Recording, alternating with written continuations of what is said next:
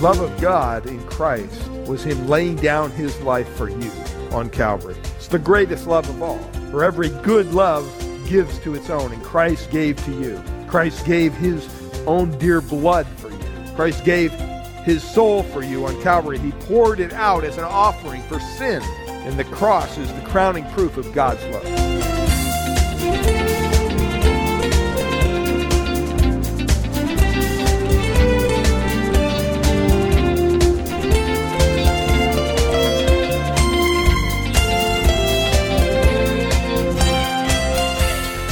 Hello, welcome to Graceful Truth, the weekly radio program originating from the pulpit teaching ministry of Grace Bible Church located here in Redwood City, revealing God's grace through God's truth. Well, as today is Valentine's Day, we've got a special series we begin with today's broadcast simply entitled God is Love a biblical understanding of the love of God, going through the seven elements of God's love. We hope to cover at least a couple of them today the fact that it is gracious, is eternal, and it is unlimited, as well as saving.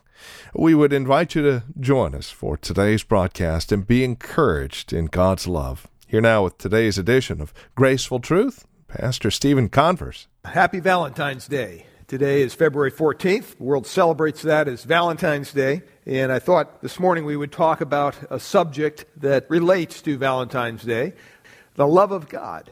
The love of God. And that'd be our title for our message this morning the love of God. But before we get into the message, uh, just real quick, do you know how Valentine's Day got started? Well, there's different origins to this day, but uh, one of them is well, there was a priest by the name of Valentine and he lived in Rome about 250 AD. And at that time, Rome was ruled by an emperor who was named Claudius II. Some even called him Claudius the Cruel because he wasn't a very nice man. And this individual, St. Valentine, didn't like him very much either, and a lot of people felt the same way. The emperor wanted a large army, and he saw something in the way of recruiting a large army, and that was that men were attached to their wives and their girlfriends. So he passed a law and outlawed marriage, believe it or not. And uh, St. Valentine, being a priest, one of the favorite things that he did was marry people. And so he thought the, the, the, rule was ridiculous, the law was ridiculous, and he kept marrying people anyway. Well, eventually the emperor found out about it. One night he heard footsteps of soldiers outside his residence. They came and took Valentine away. And they threw him in prison. Basically, after that, history says that uh, there was a lot of young people and people who were in support of Valentine. They came to visit him to the, at the prison, and they threw flowers and they threw notes up to his window. They wanted him to know that they too believed in love, and, and they thought it was ridiculous the emperor outlawed marriage as well. Well, one of these young people was a daughter of a prison guard. Her father allowed her to visit Valentine in his cell. And they would sit and talk for hours on end. And came the day that he was sentenced to be executed. History says that he left her a note thanking her for her friendship and her loyalty, and he signed it, Love from your Valentine. And that note apparently started the custom of exchanging cards and gifts and whatnot on Valentine's Day. It was written on that day that he died, February 14th, 269 AD. So this is Valentine's Day. A lot of people think about different things, but one thing that we do think about is love. And so I thought, what a, uh, a great day to focus on the love of God. And uh, you can turn in your Bibles to 1 John. I just want to read a couple verses for you. 1 John chapter 4. 1 John chapter 4, and we read this in verse 8. Anyone who does not love does not know God, because God is love. Verse 16, the same chapter says, So we have come to know and to believe the love that God has for us. God is love. And whoever abides in love abides in God, and God abides in him. See, today, beloved, unfortunately, in our society, and even in the church, very few people, biblically speaking, really have a grasp of what the love of God entails, what the love of God involves. Turn over to the book of Ephesians with me to chapter 3, Ephesians chapter 3, and I just want to read a couple verses out of here that also speak of the love of God. Ephesians chapter 3, beginning in verse 14. And here we find a prayer of the Apostle Paul for the church of Ephesus. And we can apply this prayer as well to ourselves. And it's almost as if Paul was praying for us. And the Holy Spirit obviously in, inspired him to write this. And so uh, it's God's desire and God's sovereign will for every child of God, you could say. Well, look at what he says here in verse 14. For this reason I bow my knees before the Father, from whom every family in heaven and on earth is named, that according to the riches of his glory he may grant you to be strengthened with power through his Spirit in your inner being, so that Christ, look at this, may dwell in your hearts through faith, that you, being rooted and grounded in love, may have strength to comprehend with all the saints what is the breadth and the length and the height and the depth, and to know the love of Christ that surpasses knowledge that you may be filled with all the fullness of God. Beloved, the love of God is a tremendous subject. It's a vast subject, and we're just barely going to scrape the surface of this subject this morning.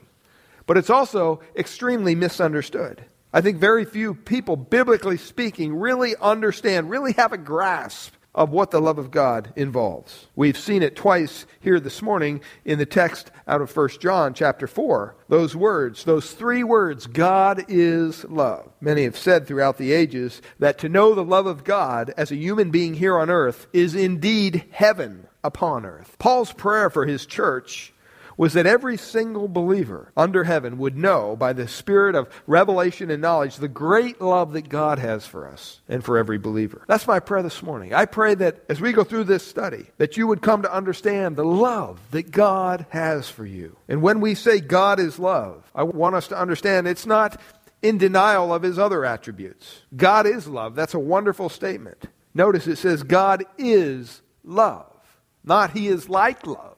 But God Himself is love. But even that statement is not the truth about the God we serve.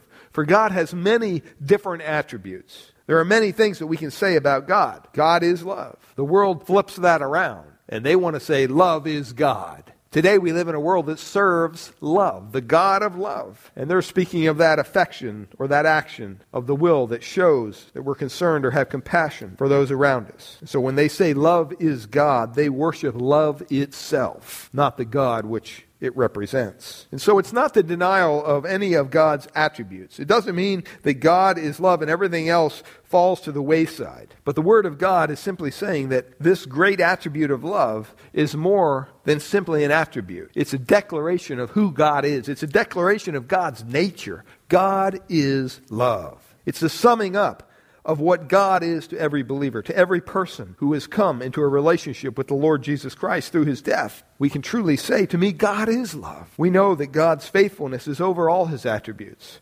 Everything that God does, everything that God is, is faithful. We could also think of it this way that, that God's love is, is like a giant umbrella, a giant arch over every of his operations, over every of his attributes. That the love of God is the nature that makes possible everything that he is, everything that he does, everything that he has. And because he has no beginning, his love has no beginning. And because he's over everything, he's transcendent, he's above all. He is beyond our limits. His love truly is beyond our limits. Because he is holy, he is spotless, he is pure, his love is pure. His love is reliable. His love is perfect because that's who he is. Many who talk about the love of God don't even know the love of God in their life. They've never experienced it through the Lord Jesus Christ. They think that the love of God is something that He just pours out on humanity indiscriminately and that He blesses people regardless of whether they're His children or whether they're children of the devil. It makes no difference because God is love. Doesn't matter how you're living your life. God is just going to love you. It would be foolish to look at those three words, God is love, and forget what else the Bible says about God. Scripture teaches us also in John 4:24 that God is spirit. That's his nature. He's made up of spirit. He doesn't have a body. In 1 John 1 5, it says, God is light. So God is not just love, but God is also spirit. God is light. And why do I cover this ground before we actually get into the subject of God's love? Because I think in our society today, unfortunately, and even in the church, the love of God is something that's weak. The love of God is something that's indulgent, something that's sickly, sentimental. It's worth less than many of the loves that we show one toward another. It's below all that. But I'm here to tell you this morning the love of God is not in, indulgent. It's not soft. It's not divorced from his morality, his justice, his holiness. For God's love is a holy love because God is a holy God. God's love is a perfect love. It's a spotless love. It's a just love because that's who our God is. We serve a God who loves righteousness and hates iniquity. And unfortunately, like everything else in life, Hollywood comes up with this counterfeit. And it's the way the world perceives love. Let us not perceive the love of God the way the world does. In Romans 5 5, it clearly tells us. The Apostle Paul wrote, And hope does not put us to shame because God's love has been shed abroad in our hearts through the Holy Spirit who has been given to us. It says the love of God has been shed abroad in our hearts. Notice it doesn't say a love for God, but it says the actual love of God has been shed abroad in our hearts. What's that mean to be shed abroad? It means that word means to be poured out. It means to be tipped up and poured out. Like you had a, a water jug and you were going to pour water into a cup. It's used, that same word is used of the Holy Spirit at Pentecost when the Holy Ghost came and baptized all those believers. And when Paul is, what Paul is saying here is that love is poured in like that into the child of God. One translation puts it this way God's love has flooded our inmost heart. See, it's a free flow of the large quantity of God's love. You're almost inundated with God's goodness and His love. That word poured out or shed abroad there, it's also in the perfect tense in the original language, which simply means this it was settled at one point in time. It's a completed action, but it has ongoing results. Here in California, kind of in the midst of a drought, but it's been raining recently, right? I mean, we've been getting a lot of rain. And everybody wants to know where's the reservoir? Where's the level on the reservoir? Well, you get one big storm, and it could pretty much top off that reservoir. And you're going to live with the results of that one day, that one big storm, maybe an entire summer. So even though it took one storm to fill up the reservoir, the results of that one storm are continuous. That's the way God's love is. The love of God has been shed abroad in our heart. It's been poured out in our hearts. And that's what I want us to meditate upon this morning. The love of God. Let me ask you this morning. I don't know where you're at in your faith. Has that love, that love of God that we've been speaking of, been tipped up in your heart? Has it been poured out in your heart? Has it been infused into your being? Have you received into your life the inundation of the love of God flooding your inmost heart? Well, let's look at some elements of the love of God. Look at some descriptions of this love. And in no way are we able to cover the love of God this morning in this message. We're just going to scratch the surface, as I said. Well, the first thing I want to look at is the love of God is a gracious love, isn't it? The love of God is a gracious love. That's the nature of love itself grace. Grace and mercy. Grace is, is God giving us something we don't deserve. Mercy is God withholding from us something that we do deserve. And if you read throughout history, the Greek and Roman gods were very much made into the image of man. They were brought down to their level. They fought battles and they had relations and they had all these things and they were brought down to an equal plane with man. That's where we get the idea of mythology of all these weird characters. Well, our God is not so. Our God is far above us so beyond us that Paul, the Apostle Paul, even has to invent another word to describe God's great love. He invented the word agape, for this is a love that's above human love. It's above the love for family. So it's above phileo love, a love of friendship. It's above the sexual love a husband and wife share within the confines of marriage, eros love. See, this is a transcendent love of God. It's a gracious love because the Bible says the objects of God's love, you and I, at one point in time, we were objects of his wrath. Isn't that amazing? At one point in time, we were objects of God's wrath. Now we are objects of this incredible love of God. It's a gracious love. See, when we love other people, we tend to love people for who they are. If they're related to us, uh, what they like, their likes and dislikes, if they're good looking, if they're nice to us, well, then we're going to show love toward them. But see, that's not the kind of love we're talking about here when it comes to God's love.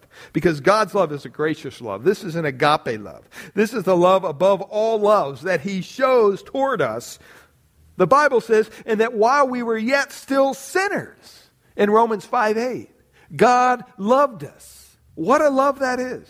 He loves us right the way we are. I don't know about you, but that just gives me a thrill to know that someone is out there that loves me for who I am, the way I am doesn't expect change, doesn't expect me to become something I'm not, doesn't expect me to live up to some expectation. The love of God is a gracious God. beloved. It reaches the unlovely, it reaches the unlovable. And they have inherited a free, unearned, unmerited grace. And you know what? It's also unqualified. There's nothing in you. There's nothing in me that could warrant God loving us. There's nothing in us that would attract God to us. As a matter of fact, the Bible speaks very clearly about this that, to be honest, everything in us would repel anything holy, would repel anything righteous, anything good. And yet, God in his grace because he's a gracious God and he possesses a gracious love has come to us. That's why Paul could write in Romans 7 8, in my flesh, in me, this is the greatest apostle who ever lived, dwells no good thing. We're basically a massive corruption, a massive depravity and sin and iniquity. But the Bible says that God has lavished his love towards us even though we were sinners. What a gracious love. Even in Deuteronomy, in the Old Testament, chapter 7, verse 7, he said this about Israel The Lord did not set his love on you, nor choose you, because you were more in number, number than the other people, for you were the least of all peoples. But because the Lord loves you, and because he would keep the oath which he swore to your fathers. In other words, you know what? It's got nothing to do with who you are. It's got nothing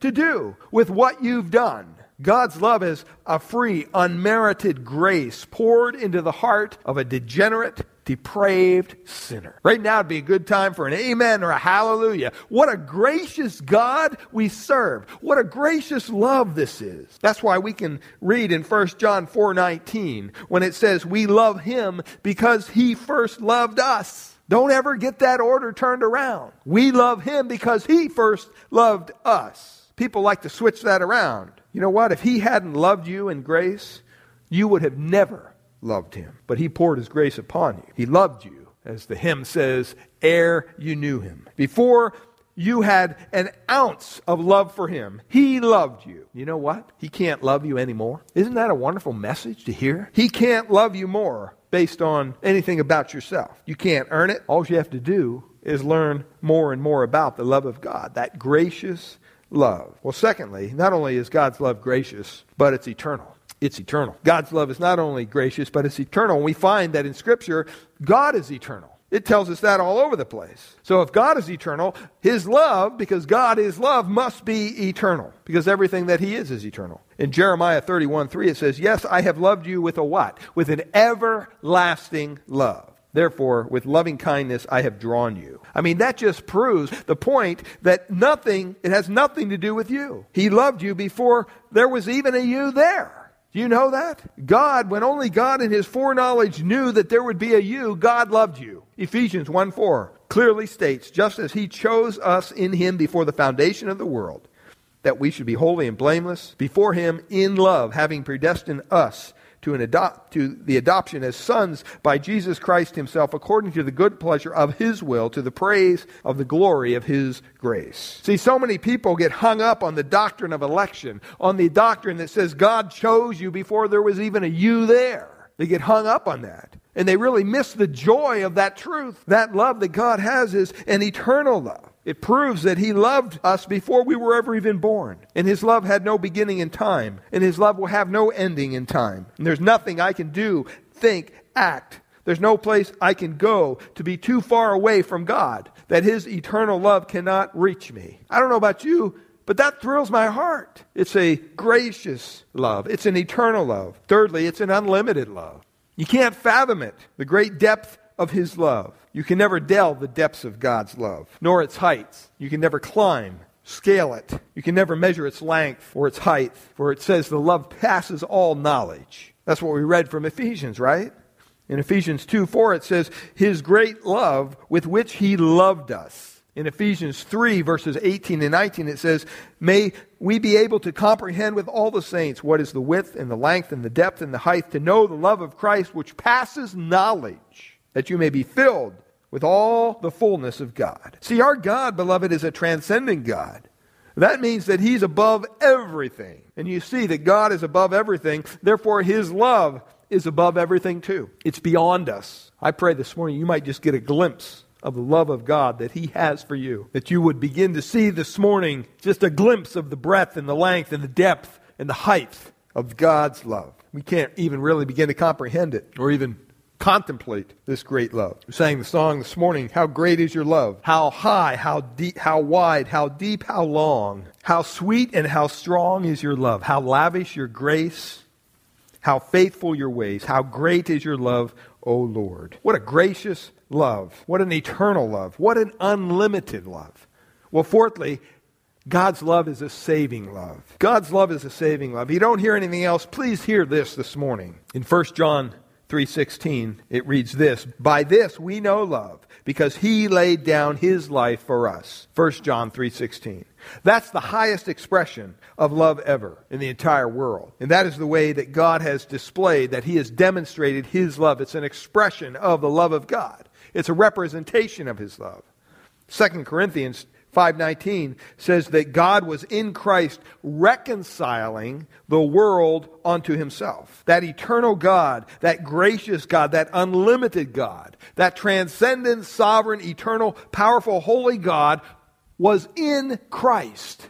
He was in Christ. That's what the incarnation, that's what Christmas is all about. That God was in Christ. He is God, King of kings and Lord of lords. Romans 8:32 says he that spared not his own son but delivered him up for us all how shall he not with him also freely give us all things? We've had a recent increase in new babies in our church. Praise god. Grow this church one way or another. But with those new babies comes the responsibility of that mother. And that baby is totally dependent on that mother on the milk in her breast for nourishment. And sometimes when you look at a, a mother who's just had a baby you can tell boy they, they're tired they may be even weak. They may even look tired. And they're continuing to give nutrition from their body to this little infant that they hold in their arm.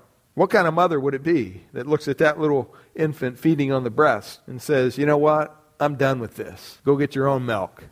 I'm too tired. Mother wouldn't do that. A mother constantly looks down into those shining eyes of that little infant with happiness and with pride. And they're willing to pour out themselves, all their energies, all that nutrition goes into that little baby. She's laying down her life for that child, literally. And the Word of God says that no greater love has no man than this, that, that a man lays down his life for his friend. The love of God in Christ was him laying down his life for you on Calvary. It's the greatest love of all. For every good love gives to its own, and Christ gave to you. Christ gave his own dear blood for you. Christ gave his soul for you on Calvary. He poured it out as an offering for sin. And the cross is the crowning proof of God's love. The Gospel of John, chapter 3, verse 16, we know this well.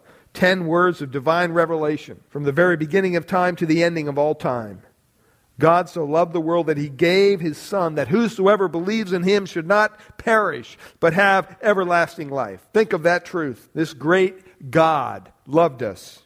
Who did he love? It says that he loved the world. How did he love? He gave. Well, who did he give? He gave his own Son. Why? That whosoever, that whosoever what? Believeth and then here's the most important point shall have. Powerful word there, isn't it? Have. In other words, there's no doubt about it. Shall have everlasting life. See, this is a saving love we're talking about, and which is able to save to the uttermost all who come to him. I pray this morning that this great love, if you would only, my friend, let it be tipped, let it be poured, let the love of God inundate your heart, you would realize how great this love is that God has toward you. And if you doubt that love, if you doubt that God loves you, all you have to do is look at the cross. Look at Calvary. Think of that form hanging on that tree, who once was a little baby in a manger, who was given for a very strategic purpose, who was sent into the world to be the Savior of this world, and whose one day the blood that flowed through that little baby would later be shed for the sins of the world. What a love. What a saving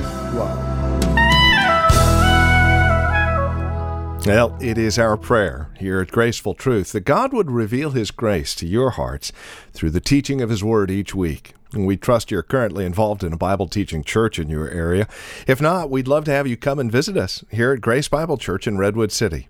We meet each Sunday morning for our praise and worship service at 10 a.m. We offer nursery care and Sunday school classes for our children up to grade 5.